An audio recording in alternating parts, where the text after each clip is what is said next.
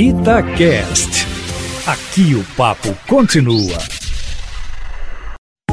Itatiaia Carros, com Emílio Camanzi. Emílio Camanzi, dois lançamentos nessa semana. E você vai analisar os novos modelos pra gente? Boa tarde para você.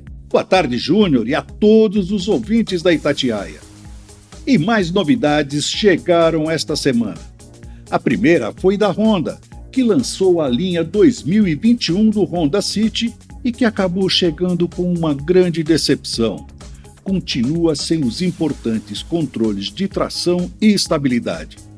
Isso pode até ser um indício de que o modelo não vai durar muito tempo no mercado mesmo porque as novidades também foram apenas pontuais. Olha só: regulagem elétrica de altura dos faróis e sensor crepuscular em todas as versões. Na LX, só central multimídia de 7 polegadas com Android Auto e Apple CarPlay, enquanto que na EX e na EXL foram colocados apenas porta-revista, também atrás do banco do motorista. Pouco, né?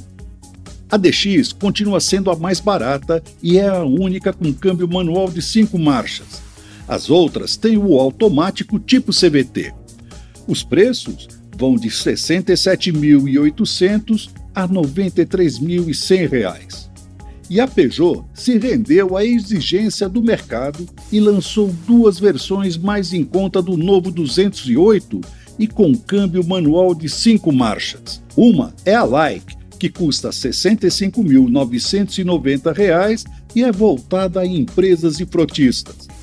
A outra é a Like Pack, por R$ 69.990, que além dos quatro airbags e controles de tração e estabilidade, adiciona computador de bordo, ar-condicionado digital, trio elétrico e central multimídia com Apple CarPlay e Android Auto. Ambas usam o mesmo motor 1.6 de 118 cavalos. Tanto os Hondas como os Peugeot já estão nas concessionárias. Emílio, mais informações no seu site? Isso mesmo, Júnior. carroscomcamanzi.com.br. Um abraço.